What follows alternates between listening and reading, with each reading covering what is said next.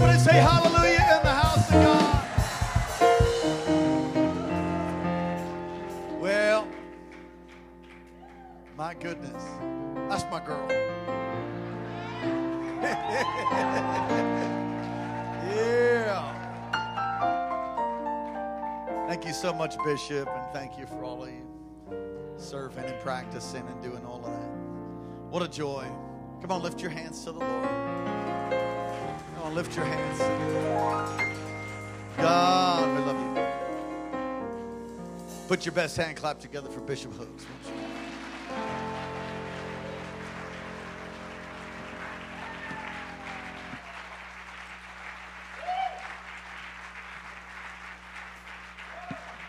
Well, the Lord bless you. Thank you, dear. The Lord is wonderful, isn't he? I said he's wonderful, right? There is no one like him at all. Can't even compare him. I mean, how would you even start? Do something real quickly. I want you to grab each other by the hand. Father, thank you for your word. Thank you for the prophetic all week long. These few days, they've been building up for this weekend. And um, you have been so pleased with the staff of ministry. You've been so pleased with everything that you're doing. Um, it, it pleases you, and that's why we get the benefit from it. Thank you for the pastors who are just amazing. I, I, this church really do carry the spirit of, of your pastors that you've placed here. So we honor them tonight. We give great honor to the ministry and what you're doing here. I ask that you bless them beyond anything they ever thought possible. Give us the ability to hear you tonight. If they hear me, it's not much. If they hear you, their life will change forever. In Jesus' name, and everybody say, Amen. Hug somebody, tell them I love you no matter how mean you are. Give me some monitor. I need some monitor. Okay, praise God. Praise God. I'm glad that everybody's here. I'm so proud of Hannah and the group. We were here last night for quite a while. We were here until about midnight trying to learn this song, and they're troopers.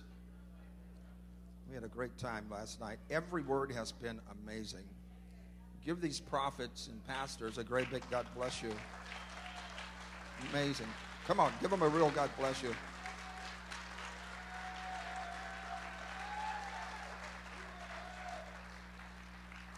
I'm, I'm always surprised at how God does things, how He works things. It, it really is quite, uh, it's quite amazing to me to watch God orchestrate things.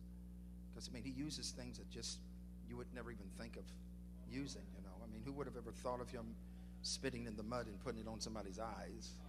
You know, I mean, come on. I mean, what He uses, it just, it blows me away how He picks things that you and I would never, ever pick we would never even license them. We would never even approve them. Um, but he does it because it pleases him.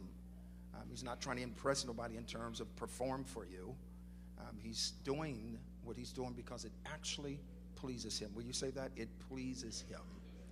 And it's really important, I believe, and particularly in this age, that we understand the principle of a God that is pleased to heal, to deliver, to set free. God will bring people in your life that's so messed up, and sometimes we're so frustrated with them because it seems like their heart is hit. You know, I mean, their their heart, you know, they got a hard head, and they just won't do anything that you tell them to do or you counsel them to do, and you just get frustrated.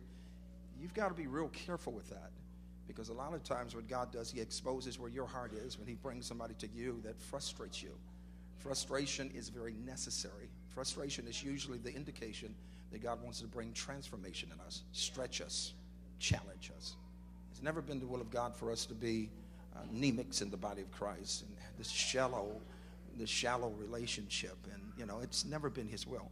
So you can feel real strong, and I know some of you that have been here all week or, or these last few nights that you can feel strongly that God is really challenging you to move, to really move toward the things of God. His attitude about things, what He uses, and who He uses. I was uh, in I was in Palm Springs one time, and, and let me just say this, and we go right to the word. I was in Palm Springs, and while I was in Palm Springs, I just got in from North Carolina, traveled several days to start the meeting, and something happened to our car. The, the um, altar, the altar went out, and it was just crazy. It was really nuts. And somebody had given me a van, so I'm pulling the van with my car. And um, so I'm, come on, Jesus, I'm glad to get the van. But there's some issues. So we got there um, on a Sunday night. It started, and because of the because of what happened with the alternator, we were late. We got there about 9:30, something like that, and uh, they were they were absolutely because back then there was no I didn't have a cell phone. This is back in the 80s, maybe 79 when I had a fro. So. Uh, don't look at me like that. Some of y'all used to have one too. It's, we won't. Let me not. Let me leave that alone. So anyway, uh, so we get to the church. It's about 9, 15, 9.30. And um, I remember the excitement. It was so really, it was really precious to see how that they were excited. So we get to the church. The, the services, you know, they had ended service. And we were stopping every so many you know, an hour or so, let them know where we were, and on and on and on. It was just a mess. We thought it was a mess. And we get them, the service is over, and uh, interesting, we, we walk in, and they're so glad that the evangelist here, they don't know me, they've never seen me, but they were just, they didn't care who it was, they just knew that we are going to be in a revival. Back then, there were revivals, you know. They didn't have praise and worship, they had song service and testimony service. Giving honor to God, superintendent, elder, deacon, missionary, and evangelist. Praise the Lord God. Hallelujah. So it was different, totally different than what it is today. But what was interesting is that I had no idea what I was walking into. That God had set some things up, even in that tardiness, He had set some things up. So we walk in the service, and they, they, they want to have church all over again. So it's 9:30. They start church all over again. That's crazy, right? They start church all over again. A gentleman that was there, he was um, he was a part of a KKK group. He didn't have no idea that I was colored. He had no idea. I mean, he, he just didn't have no idea. And so he sees the evangelist come in, and man, he's just like really tripping, multimillionaire. But he just, you know, he's a Christian. You know, that's his claim, that's his testimony. Um, and it's not the first time that we see bigots. We see them in the Bible. Peter, Peter had to deal with his bigotry as well. Um, you know, anytime somebody tell you my best friend is black, you know, I mean, you know, I'm not impressed. How black is he? I'm sorry. He, yeah, so, but the idea is understanding that God was setting something up. So he wouldn't shake my hand. He wouldn't hug my neck after service. An incredible service, great miracles, preached. Oh, it was just amazing. Um, interesting enough, the week went on, had some powerful services, just some amazing, amazing services. And he came, and I don't know why he came, because he dissed me every time he came. Wouldn't shake my hand, walk all the way around me. People would be in the front greeting me, and how are you doing, and all of that kind of stuff. And I was, was just, you know, newlywed, just gotten married, and, and so everybody was so excited for our marriage, and we're out on the field full time. And he wouldn't say a word. Well, we were there for two weeks. At least we were supposed to be there for two weeks. It ended up being like four weeks. The second week, he's sitting in the back and he stands up and he's trying to rush to get out of the building. Didn't know what was going on. And he fell dead right there. Right on the spot, he fell dead. I mean, I don't mean he fell asleep. That's what some of us do. He fell dead. I mean, like totally out, eyes open, mouth open, and his body was going through what's making all these weird movements, and people are, you know, obviously very panicked and a little scary. And um, and I just looked at him. I didn't really hear God say do anything. I just looked. I didn't rush back there. I'm not one of those that would just rush after stuff. I want to hear God about it. So I just waited, and I waited, and people was around him. So I walked back there real slowly, and the pastor, and the pastors, um, wanted me to pray for him and everything like that. But I just didn't.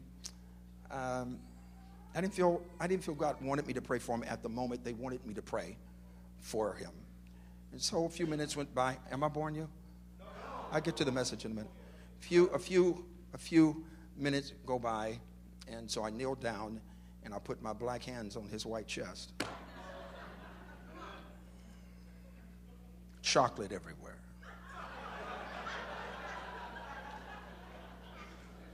And I start declaring life in this man. This is a true story. This is, um, this is not some exaggerated evangelistic story. This is a true story. and begin to pray and command. His eyes is wide open. There's no breath in his body whatsoever. And begin to pray and to command death to leave him. Command death to leave him. While we were praying and commanding it, he coughs and sets up. And he looks around, and I am the first person he sees. Sometime God will go to the extreme to get some junk out of us. You want to smile, please? Somebody say, I, I, He ain't got to kill me. I, I repent of my bigotry right now, Jesus. Yes, Lord. Uh-huh. I want you to understand the point. God is too love. He is too. He loves us too much. He's too in love with us to leave us stupid and without impact. He, he's too in love with us for us to just be busy and not have a real impact. He, he loves us. I mean, it's his church, it's not yours, it's his. So we can pick the silliest things, and God has a way of aligning things. He started crying and grabbed me and started kissing me all over my face. Just kissing me everywhere. I was trying to get him not to kiss my lips, but he got those too. Uh, I mean, I'm just saying. I'm just saying. I'm just saying. He fell in love with me. It's just a shame that he had to die to do so. I promise you, he didn't pick that experience. To his surprise, God was digging for something much deeper. Because we use our environment and our conditioning to basically excuse ourselves. We'll say, well, you know, I was from the South, and, you know, in the South, or I was from the North, you know, in the North. You know, I was from a black family, and I was from a white family, not in the kingdom. That stuff does not work. What God does, He introduces you to something that transcends everything that culturally you have learned, and the conditioning begins to bow. It's not just that every name is going to bow and everything is going to bow, every condition will bow to that name. And God will get glory. I'm telling you right now, some of you don't realize it. He's picking some very strange things to help you identify some things that He is going to change. I promise you, He is committed to bringing us change. Totally, totally committed. Excuse me. When I say that, I'm not saying that to say to you that we have power over it and it is our choice. I'm telling you, He's not asking you for permission, He's after the real us. Get somebody high five and say, Praise God. Uh, tell the person behind you. He's talking to you too. Go on and tell him. He talk- hey, and, and, then and then tell him, don't die on me. Don't die on me. Don't, don't die on me. So I want to talk to you about something tonight along with this story. I'm not going to be before you very long. But I heard the Lord say something to me this week. Every message God has been speaking to my heart, every message, every message I've been hearing the Lord speak directly to me. I don't know if you've been um, experiencing that, but every message. Um, Pastor Shannon preached this morning. It was an amazing, amazing word this morning. If you were here, how many of you know it was amazing? And these other men of God as well. Tremendous, tremendous, tremendous work. So I'm going to give you two things. You ready? Get your Bible. Two things. Very important. Very important. I'm so excited. I don't know what to do. I'll preach it, man. Just hang, just hang in there with me.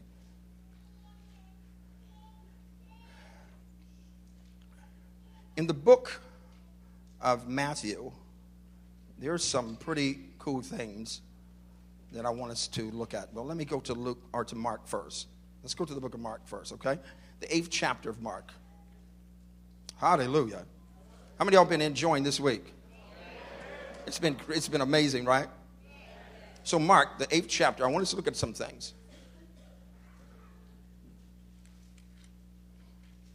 The eighth chapter of Mark. look at a few passages here real quickly. And let's start reading in the 27th verse.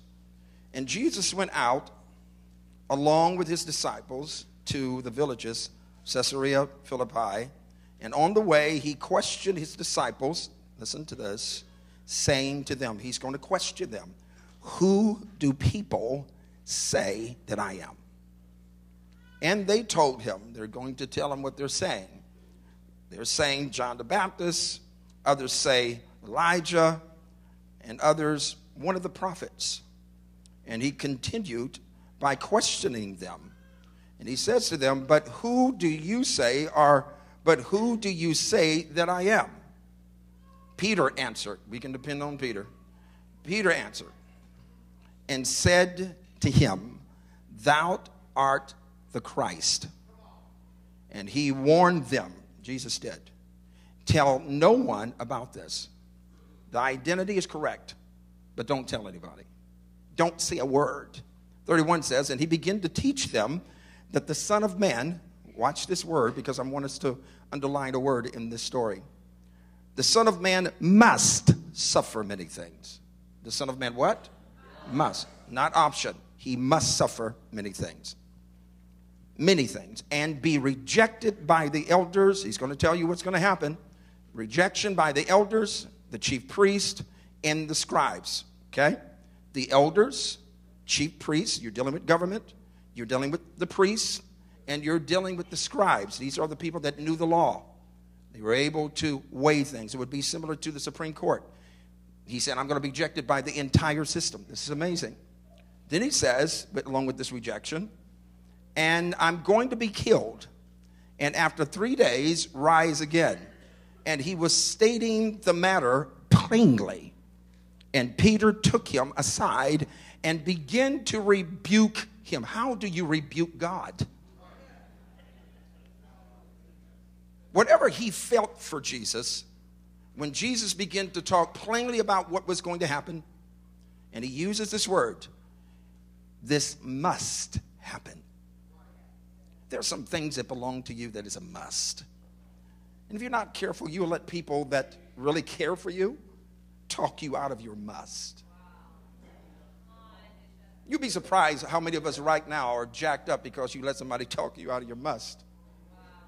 It became optional to you. The word must is an interesting word. You see it in Corinthians when he's talking about the folks in the church that are weak. And he says it like this He said, Listen, and Paul is talking. He said, Here's the gig. The gig is you must have those that are weak.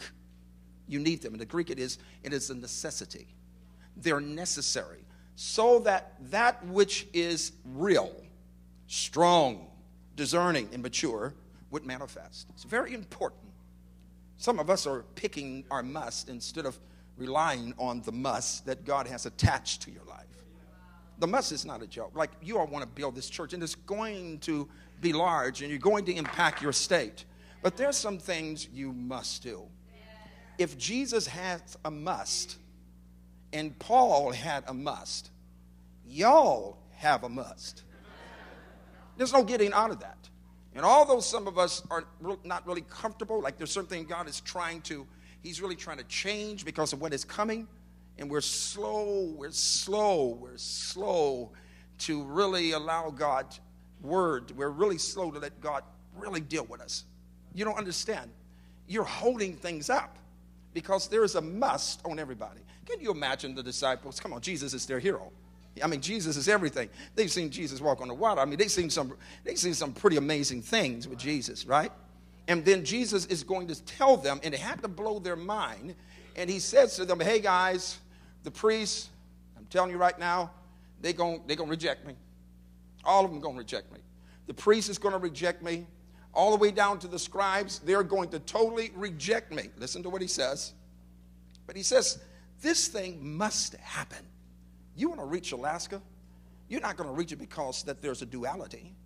You're not going to reach it because you learn to speak in tongues and fall out, and all of a sudden now you have a master degree in speaking in tongues.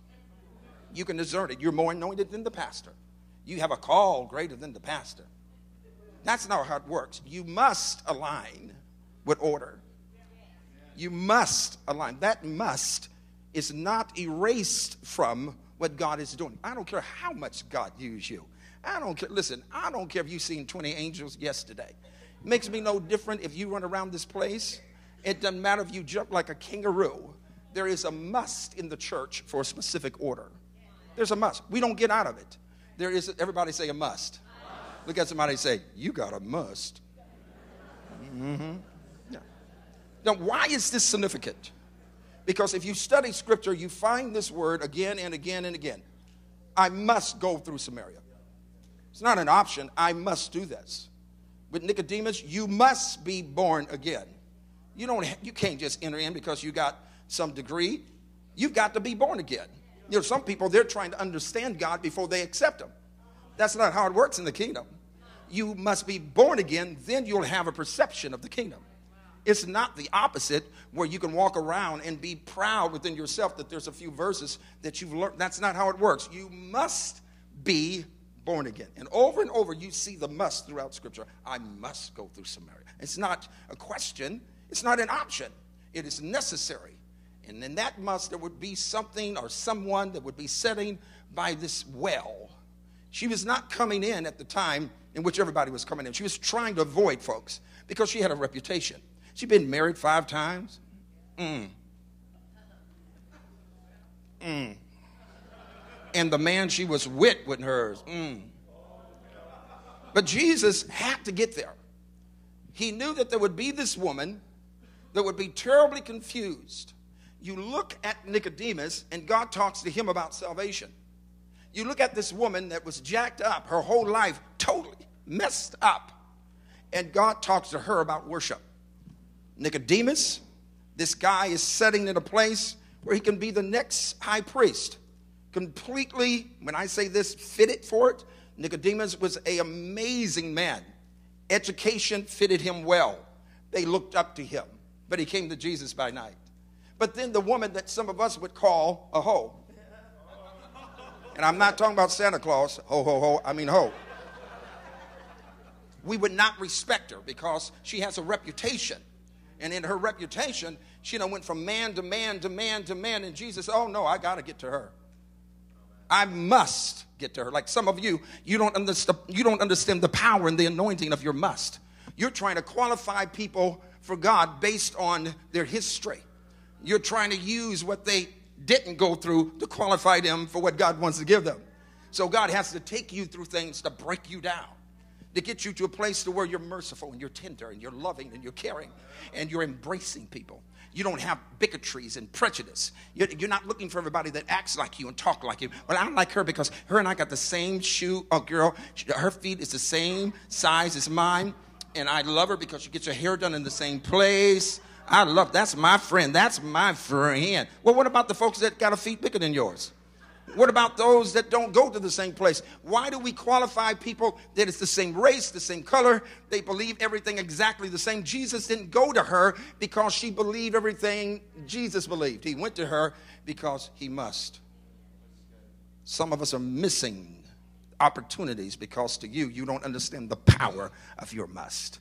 You don't get it. You think it's an option to touch people, it's an option to minister to people. It's an option. Just pick the ones you trust. I remember I was in service one time. This guy walks in, big old guy, about six four, big, big, big. He's a black guy, huge. That means he was colored. He's a big old guy. And he walks in, and he walks into the back, and he sits in the back. Now I'm visiting the church. Now you know I'm crazy. I'm pretty crazy. So I'm, I'm you know, I'm, you know, I'm, I've got to preach that Sunday morning. He walks in the back. He sits down. I notice others around him gets up and start looking for another place. Tattoos everywhere. I mean, he is completely, he's brought fear. He's big, he's rough looking, he looks rugged, look like he can break you off like a straw. And he's sitting in the back, and some of the saints that just got through singing, He's all right, He's all right. He's the ones that just got through dancing and falling out and spitting, those had no faith to believe God to set him free. So they get up and they exit. They go, grab your purse. We got to go. Grab, you know. You know, some of y'all got that purse thing. Some of you can't even get prayed for. You got your purse right next to you. you know. They fall out with the purse. You know it's the truth. You act like it's your child. Oh, like you caught a pass. Boom. They were tripping, man. They get up and they start scattering. I'm sitting there looking at it. I'm going like, what in the world? then it dawned on me that God brought me there for Him. It was God, because church people, listen, read my black lips, there's a prejudice with us, and we can't even identify it until you go through some stuff called a must. You got to let God det- detach you from conditionings and foolishness so you can see people the way God sees them and you're not trying to reach them because they're convenient and they're the same color and they came from the same background. No, not one of us came from the background of God. God is the one that decided to save us, like we all that. We wouldn't all that. That means that. God chose to save us regardless of where we was. It was a must. If he loved us, it was a must that he showed up. So he didn't just so love the world that he stayed in heaven and said, look at them, they're going to hell. Look at that. Look at them, they're going to hell. Too bad, go to hell. There was a must. There was a must in his heart. I've got to save them. I've got to deliver. I've got to redeem them. I have to bring them back to me. And so God himself wrapped himself in human flesh. He put on a human suit and came down to visit us, to be with us. Yes. So he can teach you how real sons act, how real sons respond. Because we don't know. We think we know, but we don't really know. That's why his life should have such value to us. Because he's going to teach you how to treat the woman that's been married five times. He's going to teach you how to love the folks that are not very lovable. He's going to teach you how to be delivered from bigotry and foolishness, and even when it comes to churches. But you know, our church is better than their church. Our church is better. Our church is on fire. What are you talking about? Does that mean God don't love them? Does it mean that God doesn't have a plan for them? Does it mean that God hasn't called you to intercede for some of these dead, dry churches? Because y'all know you came from one of those dead, dry churches. We seen your tombstone. God resurrected you. You ain't got no credit. You ain't got nothing to boast about. Your boast got to be in God. God brought you out of that. Only God brought you out. Going to church and no change, no challenge. And some people are comfortable going to church with no change and no, ch- no challenge. They're comfortable with coming to church and leaving exactly the way they come. Then all of a sudden there's a fire that starts in you and you realize that there's something more to God than what you experience. So you're willing to leave it all. So there's some must. There's a must some of you that's dealing with in laws and outlaws and any other law. God's dealing with you how to deal with that. So He's dealing with the must in you. There's things you are ordained and called to suffer through. Got quiet. And some of you look at me, not another one of those sermons. Good grief, buddy Bob. There are things we are ordained to suffer through. If it took it for Paul, it's going to take it for y'all. We're not going to skip over this. We're ordained to suffer through some things, to carry some things, to bear each other's burden. We're ordained to forgive each other. We're ordained. It's a must. It's not an option. Like people get in church and they get upset about something, get irritated about something, and you can tell when they're setting in self-approval because all of a sudden they was jumping like everybody. You know, you know how Pastor jumps.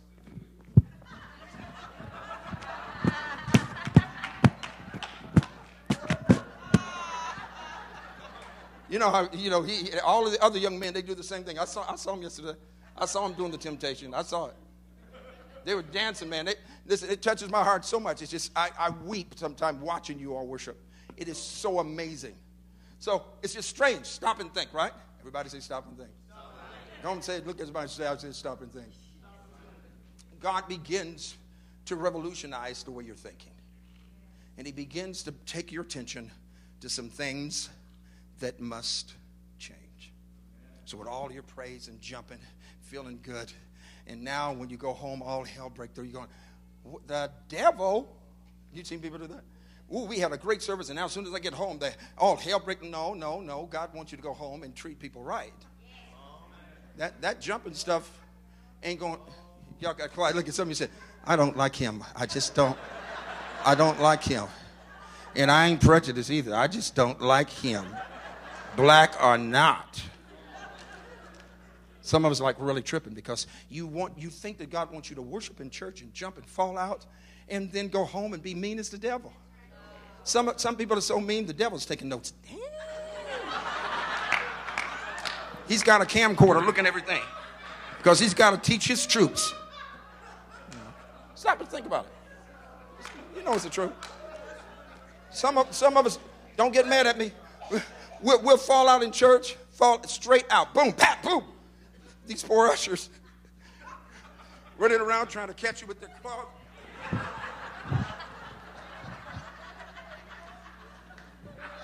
then you have the audacity to get up from the experience with God and be straight up mean. Your children don't even like when you come home. They're going like, Daddy's coming home. Why? because we're trying our best to put the must behind us. You must be a great father. You must be a great husband. You must be a great member. You must agree in the Spirit. You must take the Word of God and esteem it above your opinions. That's a must. If you're going to get the activity of Christ in your life, then there is a must. You must humble yourself. He said, if you don't, if I have to humble you, I'll, I'll embarrass you in the process. But if you humble yourself, I'll exalt you. God deals with us about the must. That's why it was so interesting when he started talking about, I've got to go through Samaria. And here's this woman, her life is completely wrecked. Everybody knows. You know how we are. Everybody done seen it on TV. They didn't have TV, but you get it. Everybody got her news. They have her news. Here she come again. What husband is this? Husband number four. Girl, I'm just saying, watch around your hubby. Watch her. You got to be careful about your hubby, hubby. Mm. And some of you have that too. It's just same thing. You just kind of, your husband sees somebody and you just look at him. Mm.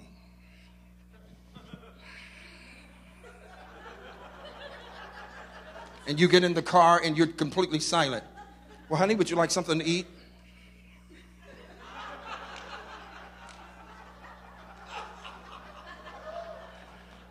Baby, you want to go to a movie?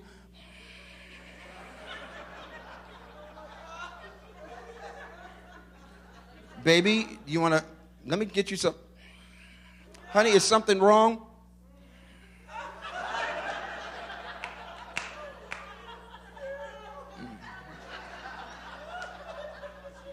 Mm-hmm. Well, sweetie, did I do something? Now watch the eyes.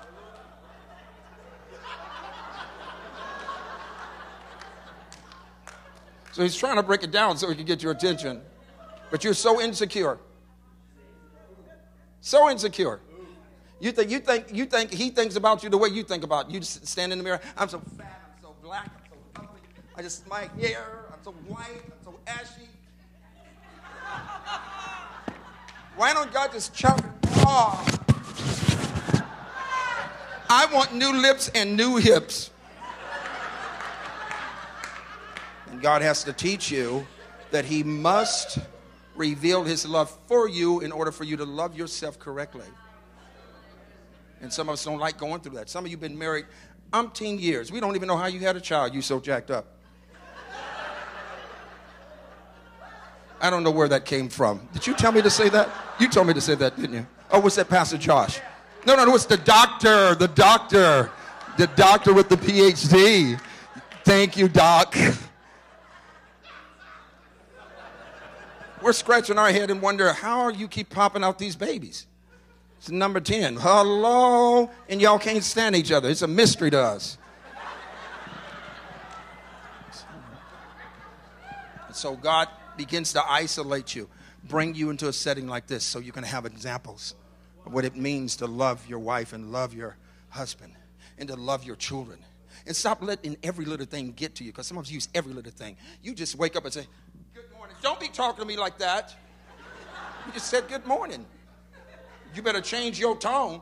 I got my razor blade in Vaseline. Don't fool with me. Want to go hood on your own husband. I mean, we're a trip, man. And then come to church and worship as though God's not going to deal with that must. The knife is coming, baby, because it must come. The revelation is coming because it must come. The love is already established. But there's some things some of you are going through right now, and it is a must that you deal with it. Not that you ignore it and treat it as though it's not important. God is saying very plainly, I must prepare you for where I'm taking you. Nicodemus, you can know all of the theology you want to. But, homeboy, if you're not born again, you must be born again. You're lost. And if you're lost, then you're going, read my black lips. I know they don't talk about this much. You're going straight to hell with all of your degrees. You must be born again.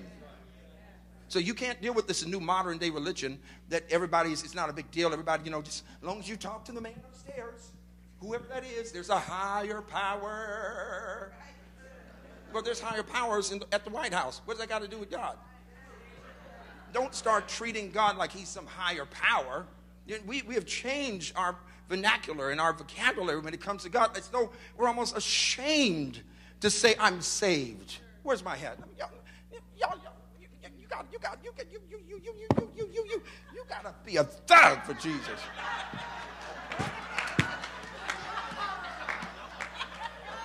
Hello. You, you can't be walking around like you scared to tell somebody about Jesus. They're sitting there blowing, they're, they're blowing weed, weed right in your face. How are you? And you sitting there, you're dealing with that, you're tolerating that, and you won't tell them about Jesus? Tell, you and your smoke need to be delivered. You must have, you must have a boldness. In Acts, the fourth chapter, he prayed and said, Oh God, grant unto us boldness that we might declare your word and then give us signs and wonders, manifest your power. There is a must that is upon the church.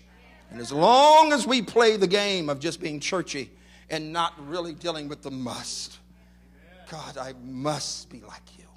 I must think like you. I must act like you. I must love like you. I must forgive like you. I must give like you. I must embrace people like you. I must obey God like you. Jesus is the definition of what the must in the church should be. When pressure comes, all hell break loose. He's not looking for a way out. He said, Father, look, if you can remove this bitter cup, do it. But don't worry about anything because if not so, I'll still sup of it. It's still mine. I know it's mine. If it's mine, it's mine. There was something he must go through. We have to stop and wonder right now why things are going on in some of our families and relationship. What is the must that you're ignoring? What is it that you dismiss that you won't do because you don't feel like you must do it? And yet, without you doing it, there's no change. There's no transformation. There's no yokes destroyed. There's nothing going to change in your family. Nothing's going to change in your finances. Nothing going to change in your mind. We must lay before God and surrender. We must say, God, not my will, but thy will. This is why when they told him, when they when Jesus told his disciples, says, listen, I must, I must be rejected. I have to. It's not an option. I must be rejected. They have found me guilty, although I'm guiltless. They have found fault, although I'm faultless. I must be rejected. Without the rejection, we would never be saved. Without the rejection, they hated him so much, they hated every breath that he breathed. His very words insulted them. They didn't just hate Jesus, they hated him to death. But he was willing to go through it because in this, a whole world would be able to be saved. All of a sudden, the heart of the Father now is revealed in a man that says, I must. If you're wondering why revelation is not coming, it's because you're ignoring your must. If you're wondering why certain things in your family keeps going on over and over, you're ignoring the must. If you're wondering why there's frictions and, fra- and fragmentations in your life and in relationships, you won't settle down and say, God, what must I do to reach them? What must I do to touch them? What must I do to turn them? What must I do to pray with them? What must I do to invite them? Break down the walls so I can operate in my will. Shout right now. I dare you to shout. Oh no, you must shout right now.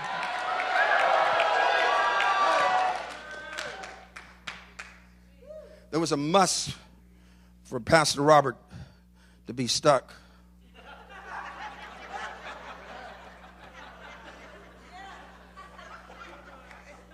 It's a must. Come from Hawaii. He loves God and loves people. Almost died. It was a must for this man to go through what he went through. He wouldn't be who he is had he not went through it. He's living in the power of his must. Anytime you have a must, understand this. Jesus said it very plain. I'm going to die, but on the third day. Oh, it looks horrible, but on the third day. I wish somebody stand up and dance right now. Just I, y'all ain't doing. I dare somebody to get up and just dance right now. Go on, go on and do Pastor Daniel dance. Just get up and everybody say the third day. Shout out and say the third day. Yeah, I must go in that tomb, but on the third day I'm getting up. Oh, there's no resurrection without a death. I'm getting up.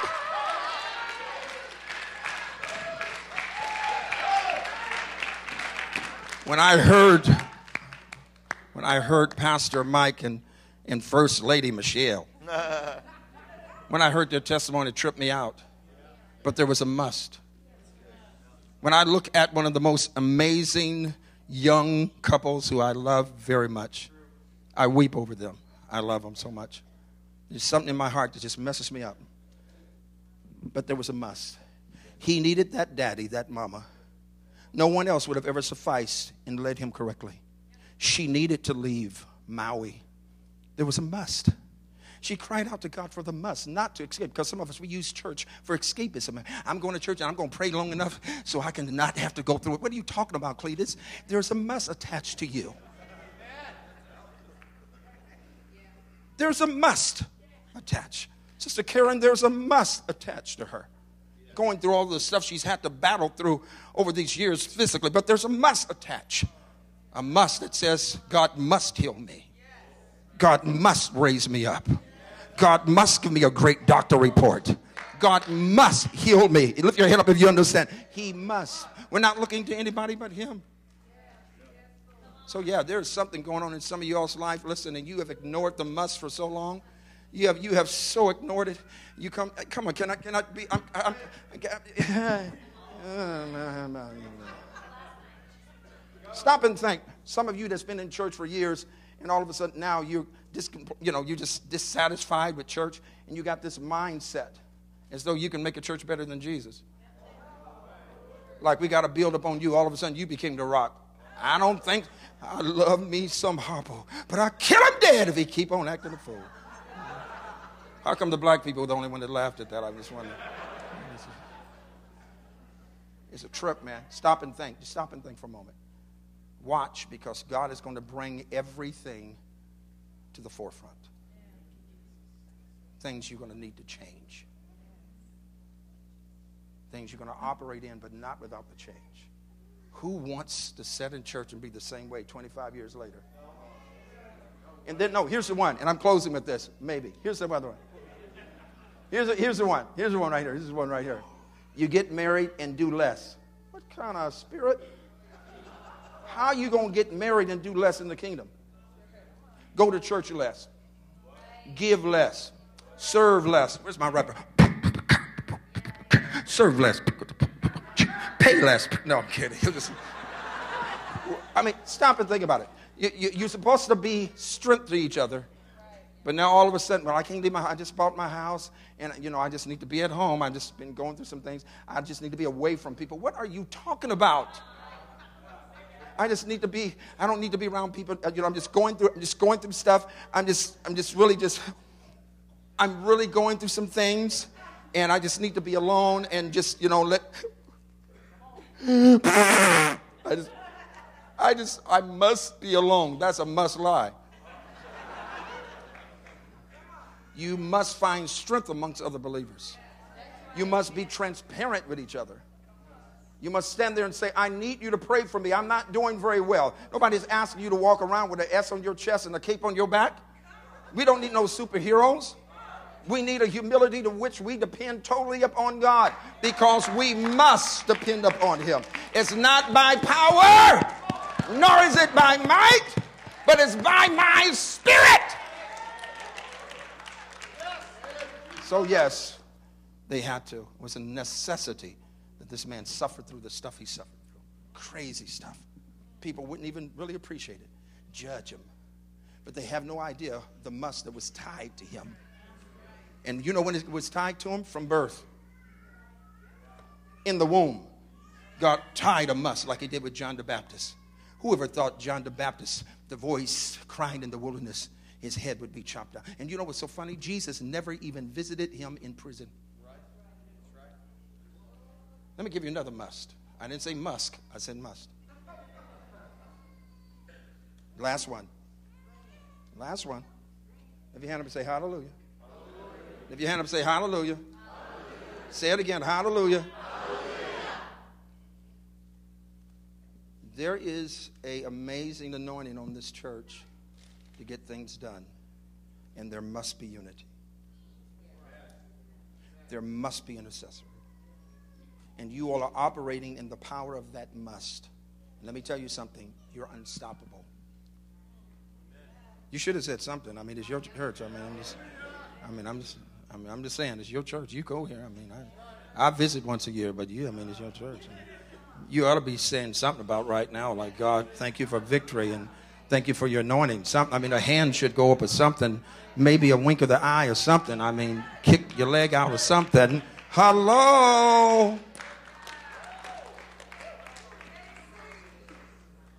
This is the moment in history for this work. There are those that are weak in the faith, they're somewhat fragmented when it comes to understanding solid, sound doctrine.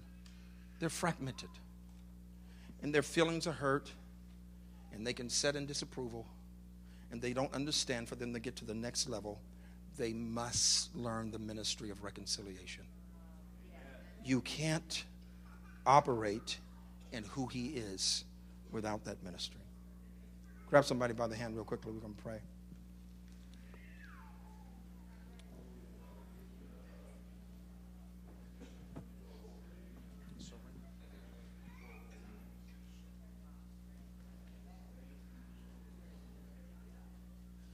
There's an anointing on you.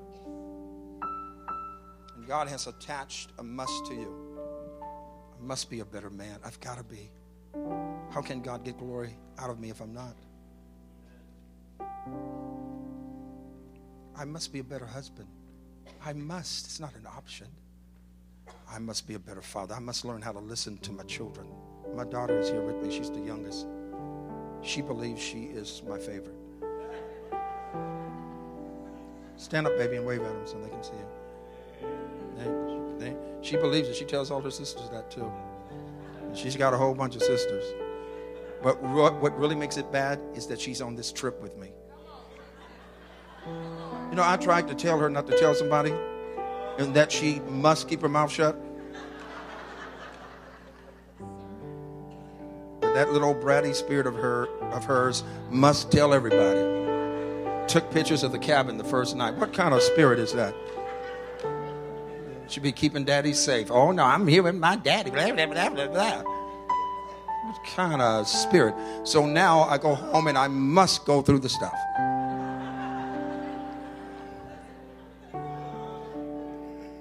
There's an anointing on my friend. You must protect them in prayer. You must give like a crazy person. Service, prayer life. There's a must attached to you. And no one can live that out for you. You've got to be willing to live that out. Say hallelujah. hallelujah. Say hallelujah again. Hallelujah. So I want God to introduce you to the must. Some of you are you have some fragmentation he wants to heal. And God is saying, you just need to go and tell him, you know, just I'm sorry. I ain't gonna tell him I didn't do nothing in the first place. You know, it was their fault. It's not a matter of that. It's about Jesus. It's about his life. It's about his mind. It's about his heart. It's about his obedience to the Father. We must have his life. How many of you know having this life is more than just saying Jesus, Jesus, Jesus? He resides in you. Father, in Jesus' name you're doing something quite amazing in all of our lives, and this is last night. But certainly is not the last of what you're saying or what you're doing.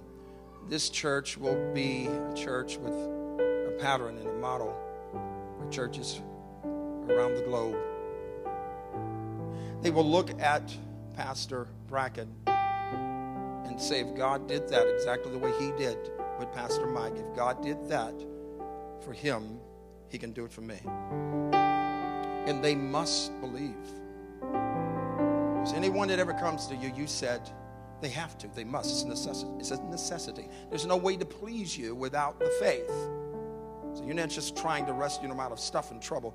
You want them to know you, which demands that we must believe.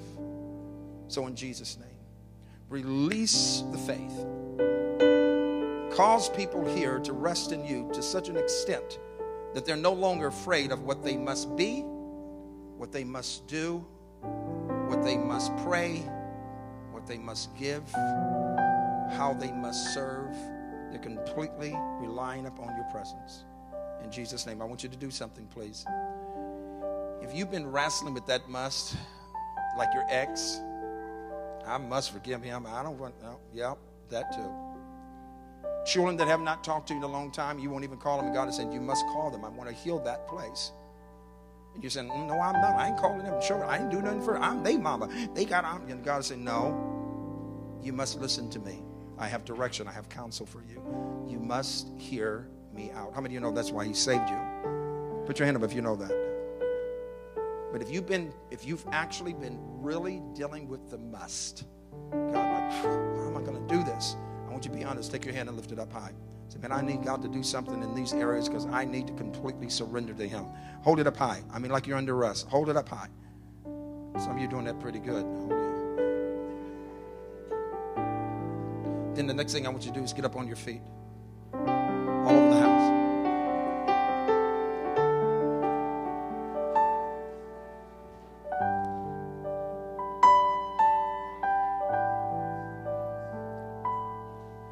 There's an anointing on you. Say it with me. There's an anointing on me. Shout it out. There's an anointing on me. Some of us, we must give up habits. The voice of those habits has been lying to you for a long time. There's things you need to just do. Just God, look, I just surrender to you. You ready to do it? Testing one, two. You ready to do it? He's with you, man. Why would he give you a must and then leave you? Like God delivered that man.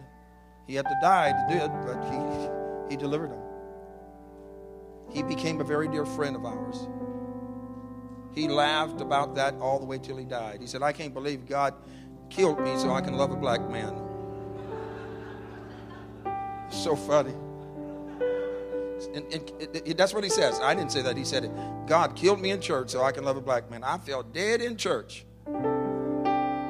Then he says, I love you to death. Please don't. There are things that God is going to do right here and right now. Are you ready for it? Are you ready for it? I know you're tired. I don't want to hold you. I know you're tired. But I don't want nobody to leave. I want you to prepare yourself right now. Are you ready for it? Are you ready to shake things off? This squeezing the must, I love God. The must, I worship. I want you to get here now, quickly. Do it quick. Come now. Come.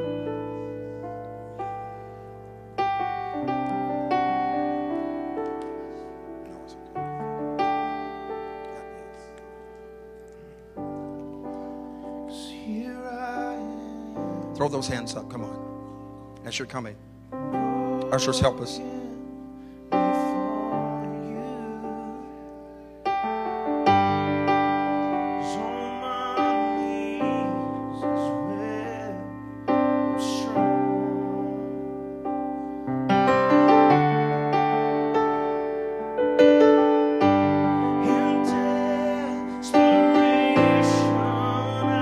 On, make room.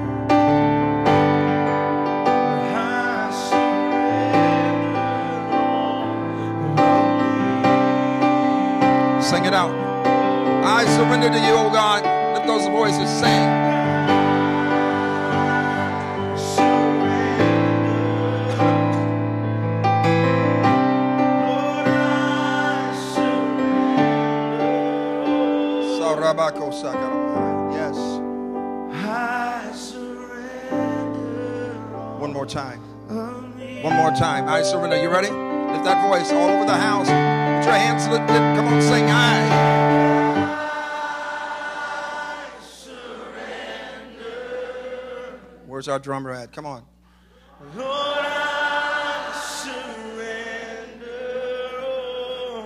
Hallelujah.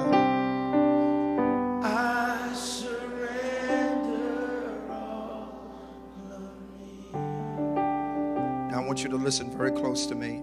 There's an anointing on you to be healed tonight. I feel him very strong. Some of you have been afraid of that must thing. just almost feel like it's invading your space, there's something private you're holding from God. Jesus laid his life down. Let me say it again to you. He laid his life, he died a criminal's death to deliver us. He laid his life, said, he laid his life down. Said again, he laid his life. Said again, he laid for us. It's a trip, right? So when we say that we have to give something up, seriously, what? What are you giving up that's so important? I mean, what, what, I mean, what, why is it so valuable to us to hold on to stuff that's sabotaging our must? Why is it so important to have any attitude that's not like him and then almost brag about it? I told her, I told her the way I. What does that mean? Who, who wins that way? And I went and talked to Pastor Bracken, and I told him. What, what does that mean? Because there's an order, there's a biblical order that we must align on. When I come here, I don't come in here waving my scepter. I'm up under the scepter of this house. I have to respect the scepter of this house. You understand? So I don't come in because I'm some kind of a bishop. Well, hey, now, wait a minute. That don't mean anything to God. There's a unique order and a unique expression that every person should respect in this house. And So when God releases in this house, there's a must that we begin to just say, okay, God, thank you. This is the place that you call me. Like some of you right now, you're in and out. Stop. You must get solid. Anchor down. Pull it together. Your families won't survive another year. You will not survive another year with your wife or your spouse playing games which are a must. There is a counsel you need. You must have it. There's an example. Some of us don't know what it's like to have a father. I, listen, I, have seen my father three or four times in my lifetime. I have no idea. If he walked in right now, I wouldn't know who he is. As a matter of fact, I heard that he passed. Shut me completely off. I was only a few years old. The time that I remember being with my dad, my biological father, we were walking across the street. I was two years old. When I told my mother this story, it blew her mind. I said, Mom, I remember my dad. I was two, and we were walking across the street. You all were trying to, to pull it together. I was two. She said, What are you talking about? I said, Mom, I was two years old. I started ex- expressing it to her. She said, That's impossible. How would you know that? I said, Yes, and told her the street. She just totally freaked out, started weeping. She said, How would you know that? I said, I don't know, but I know. He didn't come rescue me, never been to a baseball game. I don't know what it's like to be rocked in his arms to go to sleep. I have no memory of him ever whispering in my ear like I do with my children. I don't have a memory of him kissing me on the forehead the way I do my babies. I don't. But it does not deplete my purpose. Parents are the vehicles to get you here. Now, there's some things you must do now that you are here. And one of those things that you must do is begin to say, God, look, I don't know exactly how this works, but I absolutely must let you have my life. I'm sick of the pain, tired of the excuses. You have to own your pain. Say it with me. You have to own your pain.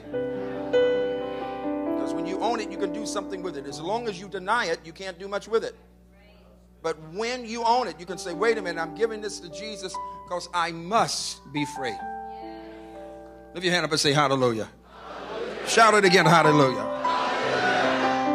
Pray right now, we're not even going to, listen, we're not even going to play. When we pray, this stuff is going to break off of you. The pain, layers of it is coming off of you. It's the end of this stuff and madness that you've been suffering through, many of you. God is going to bring very great deliverance tonight. Lift your hand up if you believe He's going to do it. But you must apply your faith.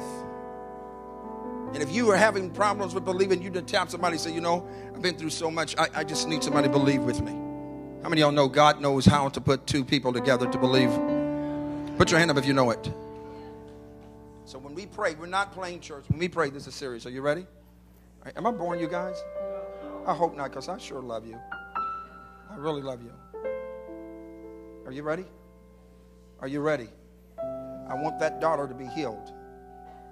I want that daughter to be healed when it comes to the relationship with her mother. I want that son to be healed when it comes to the relationship with his father. No more excuses. You heard what Pastor Shannon um, t- talked about if you were here on this morning. No more excuses. This is your moment to be free. Will you say it's my moment? Lift your hand up and say, It's my moment to be totally free. Are you ready? Throw your hands up all over the place. You are going to pray. You're going to open your mouth. You're going to know that God wants you free. God is going to heal relationships. Some of you that have not heard from your children in so long, all of the stuff that's been going on, God's going to crush that thing. He's going to give you what you must do, what you need and must operate in. He's going to deliver. Everybody say deliver. deliver. I want everybody in this place, lift your voice up like a mad person. Verbalize your praise. Put thanksgiving with that, yes, with that prayer. Put praise with that prayer. Come on, all over the house.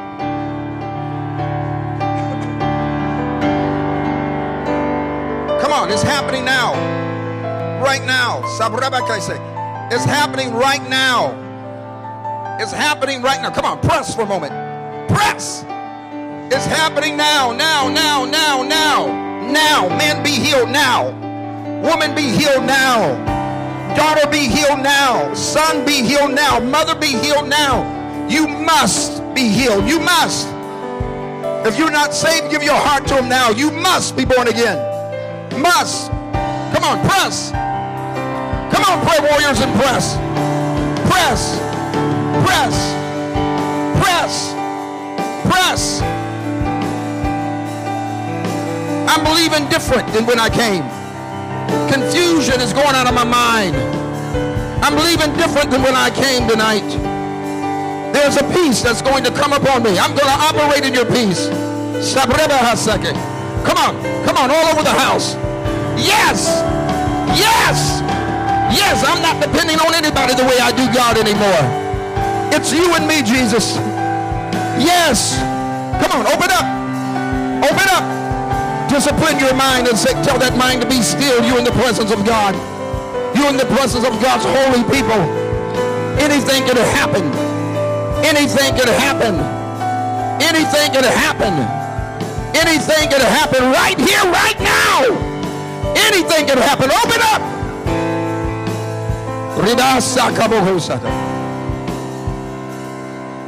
Don't let go. Uh-uh. No, don't you take that. Don't you take that sacrifice off the off of the altar before God consumes it. Lift that voice up. Keep that voice lifted. Give him your best praise. Let him know you're tired of this. We're going to win. We are going to win our state. And whatever I must do, whatever must change in me, I'm saying yes to you. It's not just about me. There are people that are waiting right now. People waiting. You have them lined up for me to witness to them. Oh, come on, come on. Break the spirit of self-pity. Break the spirit of self-pity.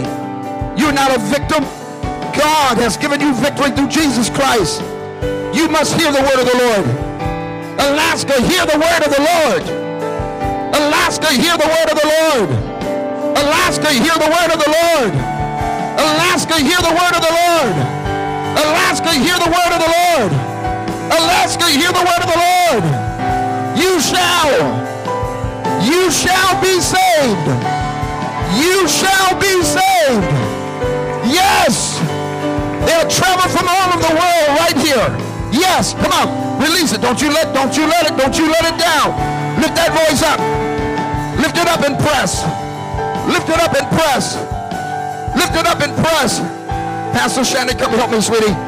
Lift it up and press. Sabrabakasa, Kabakosa. Oh! Oh! Yeah, yeah, yeah, yeah, yeah. Tell him I've got to have the Holy Ghost. Give me my prayer language. Open up your mouth. Give me my prayer language. Give me my prayer language. You got to change me. You must change me. I'm tired of this. You got to deliver me. I can't leave the way I came. God, deliver my mind. Deliver my emotions. Do it now. Do it now.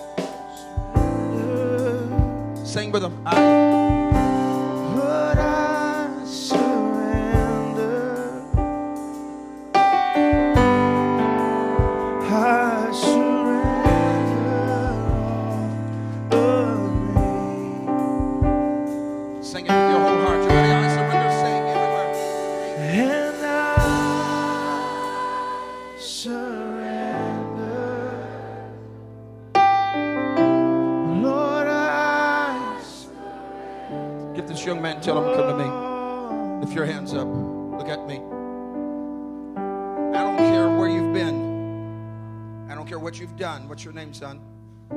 Leo. I saw you in trouble. I saw you in trouble. There's things you want to break off of you, but you've really struggled these last five, six years. It started younger, but these last five, six years have been really wild for you. When I tell you that there's a must that is attached to you, that God is going to do some stuff in your life that is going to surprise people around you that gave up on you. Lift your hand up everywhere and say, God, thank you for attaching life to his must. Here's the deal, young man. God is going to help you with all this stuff. He's going to pull you out of where you need to come out of. He's going to put you where you need to go. He's going to heal fragmentations in your life, things you just can't do. It's hard for people to believe. Don't stress that. Stay focused. Because God is going to use you, man. This man right here has his hand on your chest. When I tell you he's a miracle, if he did it for him, trust me when I tell you, he's going to do it for you.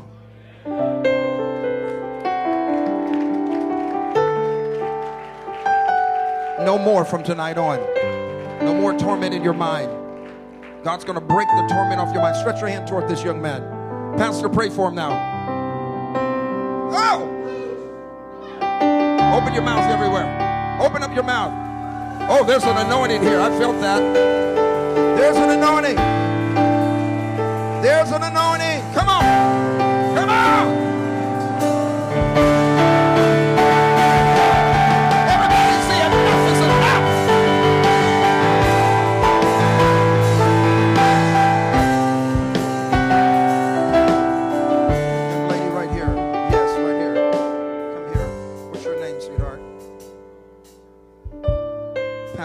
Come here. Where are you at?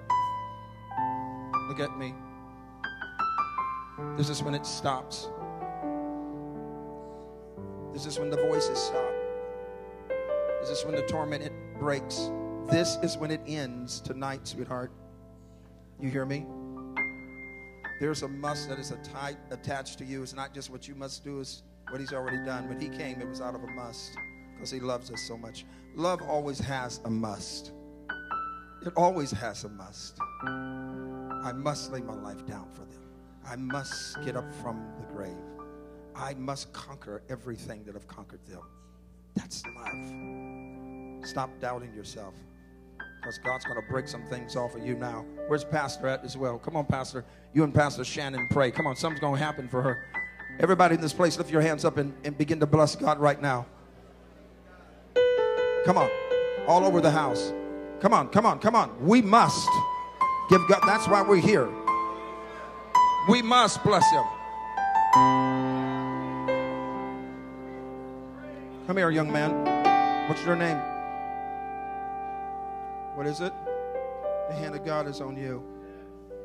There's a heavy, heavy, heavy hand of God on you, son. Your life will never be the same from tonight on. Never. This is going to mark your life forever tonight. Let me tell you something. As though you're young, I'm sure you got an amazing family. It don't mean we we don't worry when we're young. Don't mean we don't stress. God's going to lift and break the stress off of you. Okay? And then, listen, you're going to be able to hear God, man. How old are you? 12. I love it. I was preaching at the age of 13. I was slapping these black hands on everybody. Come on, Jesus.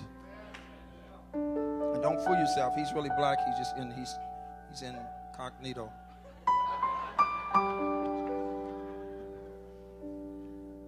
God is going to do something for you now. Pray, Pastor. Holy Spirit. Lift your hands up. Come on, lift them up. Lift them up high. Where's uh, is Pastor Mike here? Both of you, are. I need you to come. I want every person in this place that you've been feeling something in your mind. We're going to do it like clockwork. Everybody say clockwork. Are you ready?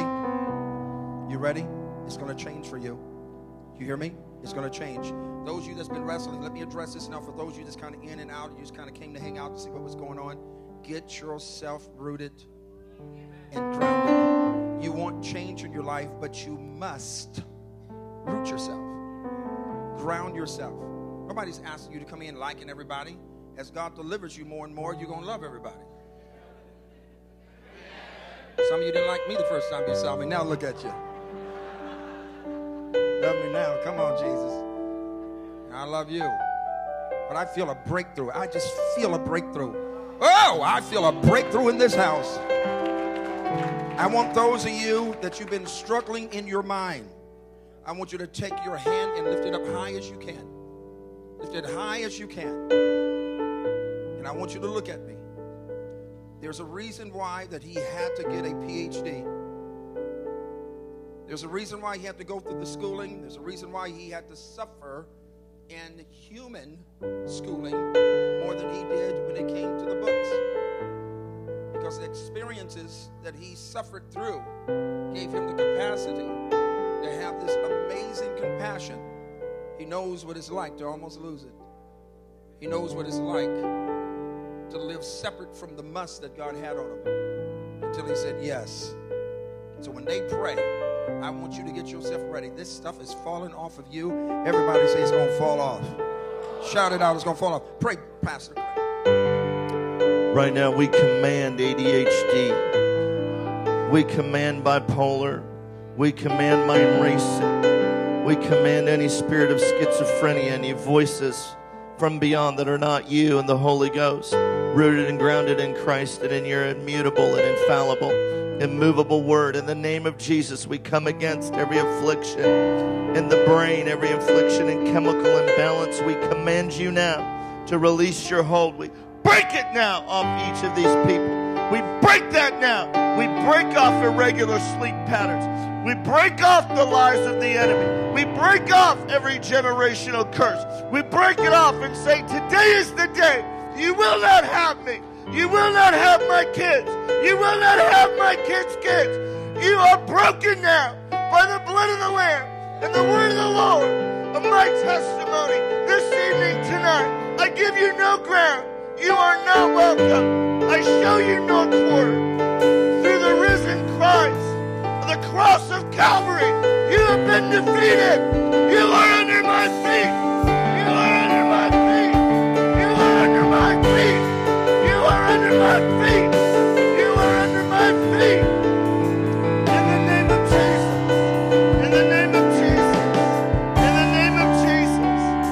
From this night on, my thinking will be clear. My mind will be free. And I will rejoice in your freedom. I will rejoice in your deliverance.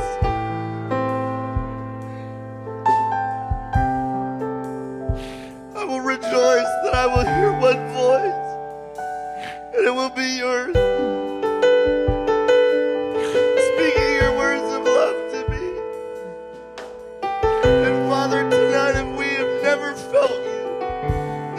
Never heard your voice speak to us, what kind of dad would you be to not talk to your kids?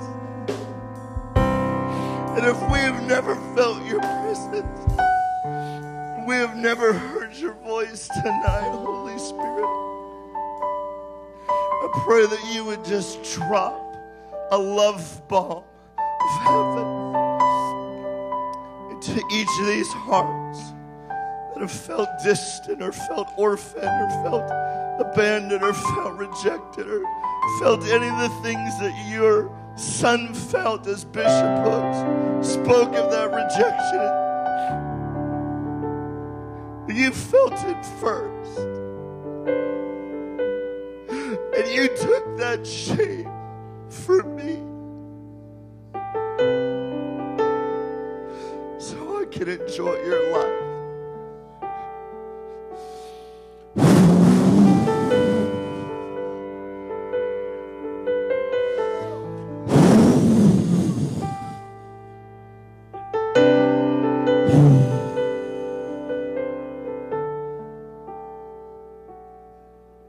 Shannon, where are you? There's an anointing. I want every woman that has been molested, raped, all of that pain, all of that stuff you've suffered through. I know this is taking a little while. We're going to leave in a few minutes. But God wants to address even some of you young men that's been molested. The- the- it's so vivid. The pictures are so great. You feel so beneath. Listen to me. You must bring it to Him. Lay it at His feet. He's waiting on you. Can you imagine I must go through Samaria? Seriously? And then his disciples see him talking to this woman. You know that was a trip. Because they went to go get some McDonald's or something for him. Right? God loves you. He will never ever pass you by. He's not looking for somebody better than you. He loves you. So we're going to pray for people that have been sexually sexually insult, assaulted, sexually violated. Because where you're going, there's got to be a healing virtue that flows through you. When they come in this house, they're coming in looking different. They're coming in looking, they're not going to look, y'all don't look churchy anyway, so whatever. I'm so glad about that. They're coming in from every direction, and there's an anointing on you. Everybody say, There's an anointing on KC. Open your mouth and say, There's an anointing on KC. One more time, we're going to pray. God's going to bring healing, some really intense healing right now. You hear me? I don't want you to judge people, but some of them are going to begin to scream out and cry out. They're going to let go of that pain. It's going to come with a wailing. They've been grieving over this for years. You hear me? Do you hear me? Let that stuff go tonight. Everybody say tonight. When you come to church on Wednesday, you're not just going to dance in this church like Pastor Robert talked about. You're taking that praise home and dancing at home. Say hallelujah. Pray. Come on. Just lift your hands right now. The Spirit of God is already in this place. There is breakthrough in this house, and now it is your choice to receive it. Right at this moment, God, we come before you, Lord God, crying out.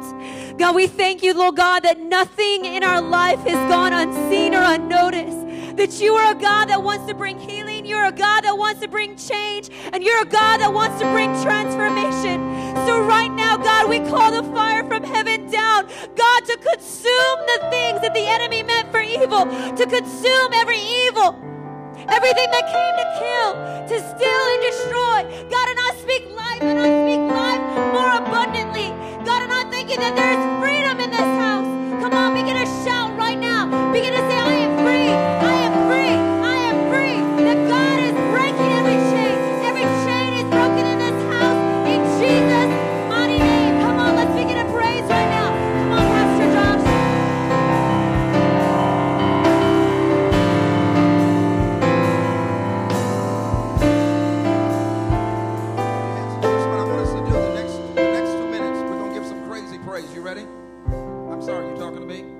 I said, we're going to give some crazy praise. I said, we're going to give some crazy praise. Throw up those black and white and brown hands to them right now. Lift them up. Lift up those hands.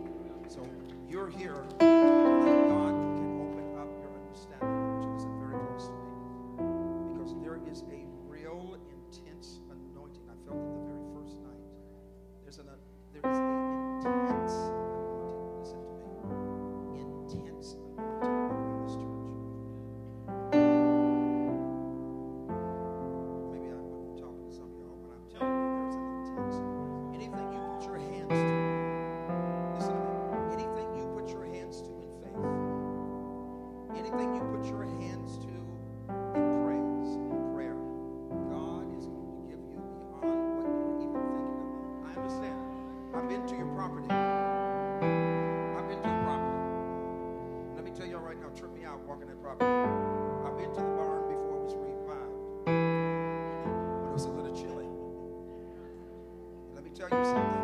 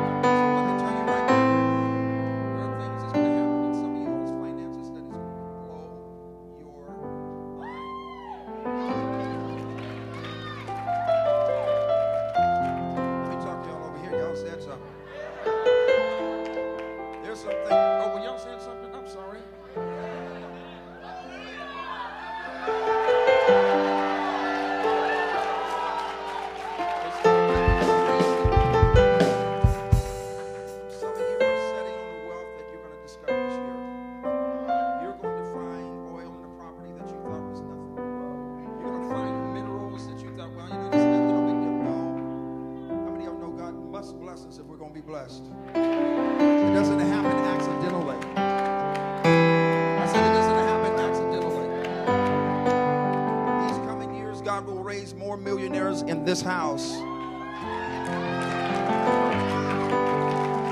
Why y'all loud? What's going on up in this house? Were y'all saying something over here?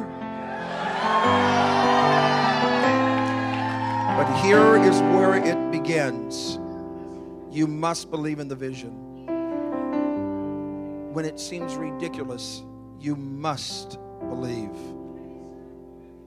When it seems like you're being stretched, you must believe. When He calls for your service after you've exhausted yourself, you must believe.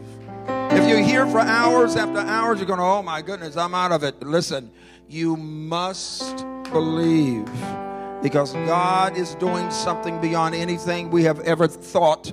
I'm telling you, this is so beyond what our eyes can see right now. And I prayed this week, I said, God, I know you have something financially, that there's a shift. You've blessed this house to be one of the most incredible givers. These people are anointed. You're anointed. Tap somebody, tell them you're anointed. Do your hair like that. You know how to do it. Say, you are anointed. You know.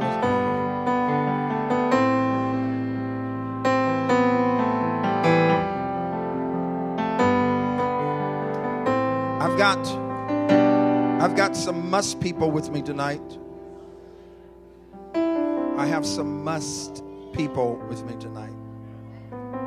We must tonight give like crazy. Must. It's not optional. We must do something a little out there. You say, well, why? The woman that gave this prophet her little pancakes, the Bible said God had commanded her to give it. When you look the word up, it's quite interesting because you know how we are. Delight yourself in the Lord to give you the desires of your heart. The problem is the word delight doesn't mean you delight and get what you want. It means be pliable. You be pliable, delight yourself in the Lord. He gives you the desires of your heart. So when we're pliable, God fulfills desires because in that being pliable, if there's something wrong, He can correct it. Say hallelujah. So, girlfriend had her testimony. She gave her testimony to the prophet. Yeah, we're going to eat and die. She had no idea what was in her hand was going to save her family. The prophet just said, Listen, you do whatever you want to do, but make my cake first. If you want to die, die. It's up to you, homegirl. But at the end of the day, make my cake. When this woman did what her natural reasoning, she loves her son. She loves her son just the way you and I do. Something began to move. Listen, there was a must attached to her. She didn't even know why. She just had to do it. I must do this. There is a thing going on tonight, right now, in the Holy Ghost, where God is going to deal with you about the must in your giving. Not, it's not going to be a request. Hey, would you mind giving? No, no, no. Listen close. When you follow Him, all of the requests is over with. Now He brings you into a ministry of must, and in that ministry of must, there are magnificence that you will never find anywhere else. Let me tell y'all something. I had a young lady in our church. This is God's truth. You can call her if you want to, whatever. Her name is Bree. She was sitting in the, in the congregation. She had saved her money up to get a car. She saved her money to get a car. She only had a thousand dollars. And the Lord dealt with her that she must give it. She just must. It wasn't an option. I must do it. And she came up weeping, weeping, and brought her thousand dollars and gave it as a trip, right? The next day she goes to work. Her boss calls her in and says she was going to get a car. Said, "I want to buy you a car." Said, "Go pick it out, and I'll give it to you." There are things that a must will do for you that nothing else will do. Your reasoning will jack you up. Lift your hands up if you heard what I said to you. And some of you, some of you are in a must position. To you, you have little. To you, it's like, oh my God. And God is no, no, no, no. I gave you exactly what you need, so you must respond. I was with a guy one time, and I, I you know, it was really strange because you know, sometimes you hear these preachers, and it's always send money to me. And you're like, dude, I'm so sick of hearing this. My gosh, God spoke to me. Blah, I'm going like, dude, how come we don't ever hear these preachers online? And uh, am I on TV right now? Am I online right now? Am I on? All right. Why don't y'all ever feel an anointing to tell the folks to go to their local ministry and give to their local ministry? Your ministry is no more important than theirs. Let me do the James Brown. I feel good. Yeah. What's the problem? What's the problem?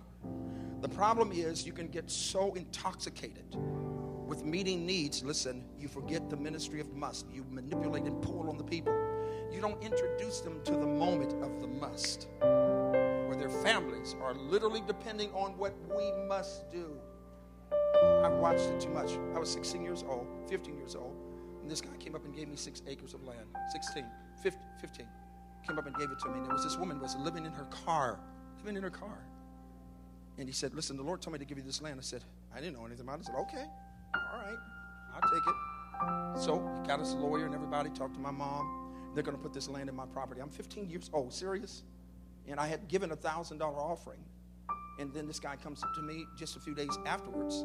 I mean, it cost me everything to get that $1,000. I had preached, saved my money up, but I gave it. And he said, The Lord told me to give you this acreage. I said, Well, praise God. Then I noticed coming into church, I saw this lady, and she was there every service because we had church every night. Every night. No, no, no. Every night. This little rackety station wagon, her kids, I saw the, the, um, the, the blankets and pillows, and I'm going like, strange. So I went up to her, I knocked on the window, and said, Why are you, why, why do you have all your stuff in your car? She goes, Well, we don't have a place to stay. I said, Really? I said, I got something for you. She goes, What? I said, Can you meet me here tomorrow? So I talked to the gentleman, and we met. He puts me in his car. She, she with her, the thing would had so much smoke in it. I don't know how she got where she was going. And she followed us to the property. And I got out of the car, and you know, I'm young. You know, I said, It's yours.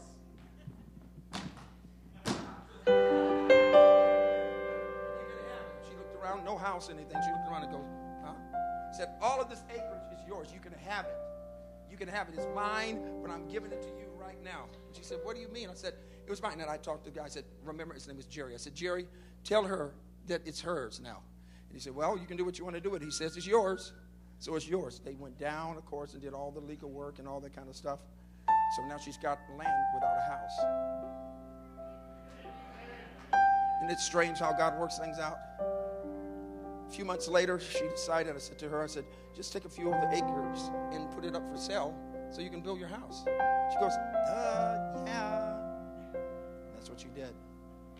A month after that, she'd sold two acres. She still owned four acres. This is back when the house didn't cost no $500,000 for a three bedroom and a one bath. Do you know that they built this house for her? At least they started it. Her relatives that didn't even like her began to help her. People began to give to her. All of her children graduated out of that house. She lived into that, she lived in that house until she died. Now her children have that property. There's something about when you feel by the Holy Spirit that must factor. You immediately detach yourself and you say, God, I must. Some of you, there's an anointing on you to must give. Very important to understand this is that moment. And I've asked God, I said, God, in this meeting, I never want Pastor Bracken to ever, ever, ever have a conference like this where people are giving and doing everything that he can, and he has this thought in his mind of what he wants to do with finances. I never, ever want this church to lack nothing, not that you have, but in every single progress in advancement. How many of you know this week was an advancement? Lift your hand up if you know that. And I'm telling you, there's an anointing. Here's what I asked God. I said, God, it's 2000, it's 2016. I said, God, we need people to stand with us, to believe God with us. And some of you, I'm going to pray right now. Some of you all are going to operate. Some of you will give $2,016. Some of you will give $216. Listen close to me. I know it sounds crazy, but this is the year that God is going to open up the floodgates financially for us. We only have a few years for this, I'm telling you now. With what's going on in the White House, what they're thinking about the church and the body of Christ around the world, but y'all know God is really setting us up. He's giving us a platform. Lift your hand up and say, God, thank you for it. You to understand something. Some of you, you're going to declare along with me this year. My daughter and I are going to give $200 and uh, $216. We're going to absolutely pour in. I'm asking God. I see things. I walk around the church, and there's some things, and I know, you know that we have at home, and I want you to have it. I want you to have it. I want you to have it. There's that must factor. I want it to be in your hands. You are one of the most incredible people I've ever met in my life. I'm so glad to meet y'all. Hey, if you don't know it, I's your black brother. And ain't nothing you can do about it. Hello. Back. So I want you to stand where you are for a moment so we can pray. Because I've asked God, God, give us 75 people. Give us 50, 75, 100 people that will stand with us, that will believe God with us. I want, I want Dr. Morocco. I want KC all over the world. I want the blessings of God upon you all. I'm telling you, I've been believing God for this, this entire last year. I've been praying for a $300 million miracle for you all. 300 million.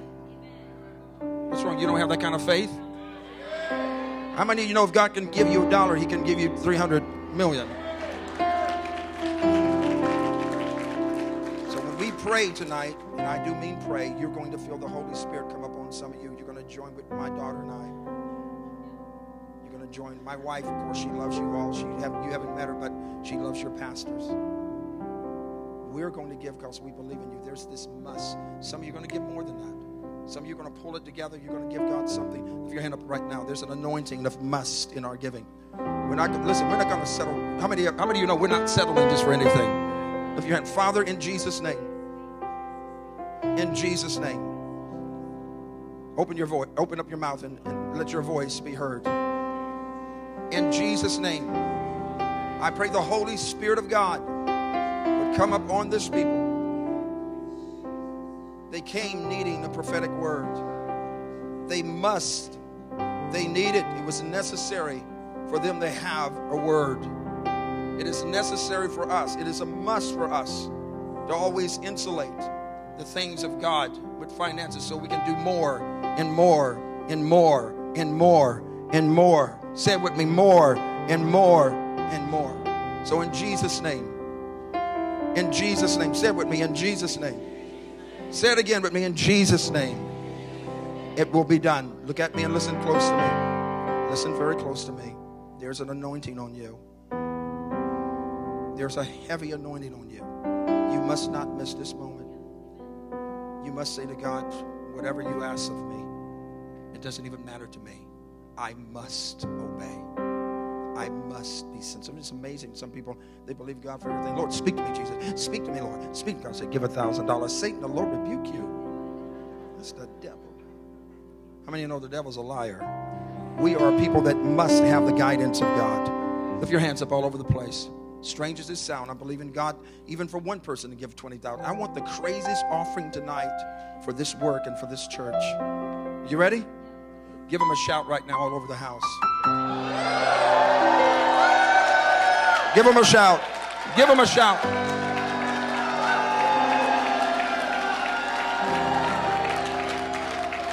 If you are married, look at your wife or your husband now if you're married and say, baby, this is that must moment. If you single, take out the mirror and say, hello. And don't start putting makeup on. Just look, hello. No, it's a must moment. Return back to your seat. Ushers are going to come in just a few moments.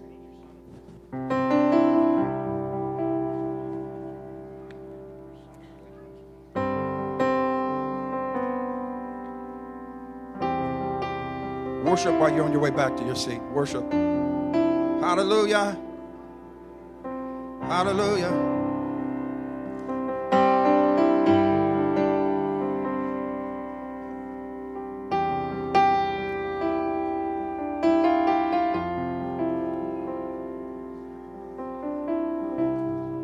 Are y'all ready? Here's what I'm going to ask for you to do. If you're going to be one of the ones like my daughter and I to do what we're doing, I want you to prepare yourself, okay? To prepare yourself. This is going to be amazing. It's going to be explosive. Everybody say explosive. But you've got to give it in praise. Everybody say praise. The Bible said a man's gift will make room for him. It has nothing to do with his gifting or skill. In the Hebrew, it is literally his talent, not, not his talent, but what he presents. In other words, it is his offering. There's some stuff that's going to happen. Ooh, I feel God. I feel the Lord. I feel the Lord up in here. I feel the Lord. Everybody say hallelujah. If that's you, put your hand up. We're looking for God to give us at least 50 people to do exactly this. I want you to do it. I want you to do it. Do it with great faith, great joy. Put that hand up. Put it up high. If you're going to do more, go ahead and put that down. Those of you that can't do it, get your very best and take this moment. Let God speak and move upon your heart. He wants to move upon your heart. Alaska, y'all's getting ready to see something you ain't never seen in your life. Say hallelujah. Yes, it's going to be very powerful. The ushers, thank you, ushers. And the staff here, let me say thank you to all the, the entire staff. We love you. You're an incredible staff. Appreciate all of the hospitality. I love to see people smile when you come to church.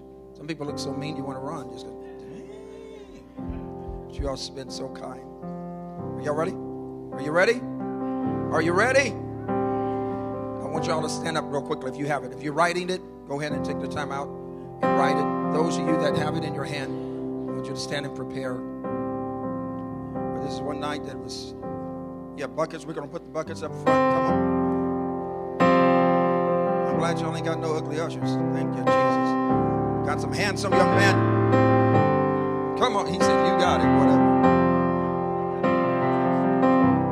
Yes, if you you can you can give by text as well. If they put that up on the screen, you can give by text. Everybody say, if there's a must living in me, there he is. There's a real strong anointing for giving tonight. There's a strong anointing. Y'all ready? How many are ready? How many are ready with joy? Slap that devil tonight. Operate in the must that God gave to you. You ready? Stand on your feet.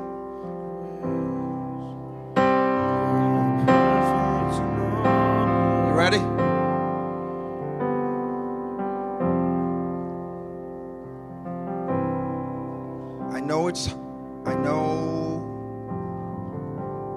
some of you put the wrong number on yours. I tell you this by the word of the Lord. Some of you put the wrong number on yours what you're feeling, you don't walk contrary to that. That's the Holy Spirit talking to you. He wants to set you up. You hear me? Don't mess up tonight. Be thankful that He's stretching you, but don't mess up tonight. You hear me? Father, we thank you now for your anointing that's on us. Thank you for the conviction. Thank you for the anointing. Thank you for the power. We give in great faith and with great joy. KC is blessed around the world. We give you the praise for what you're doing here and what you're doing around the world. Everything that is needed will happen. Thank you for raising men and women up with great intense, intense faith in finances. In Jesus' name. Everybody say hallelujah. Shout as you bring your gift to the Lord. Shout too. Come on. Like an army. Like an army.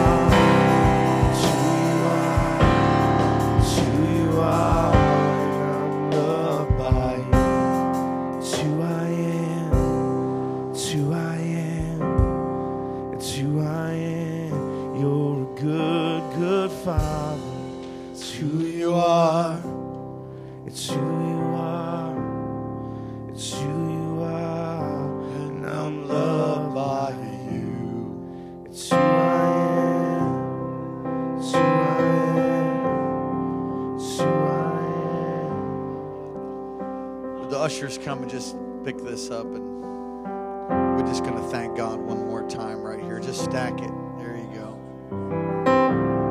Yeah, that's it.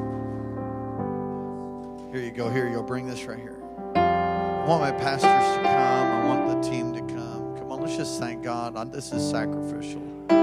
This is a beautiful offering unto the Lord. Let's just thank Him right now. Come on. Lay your hands on this thing.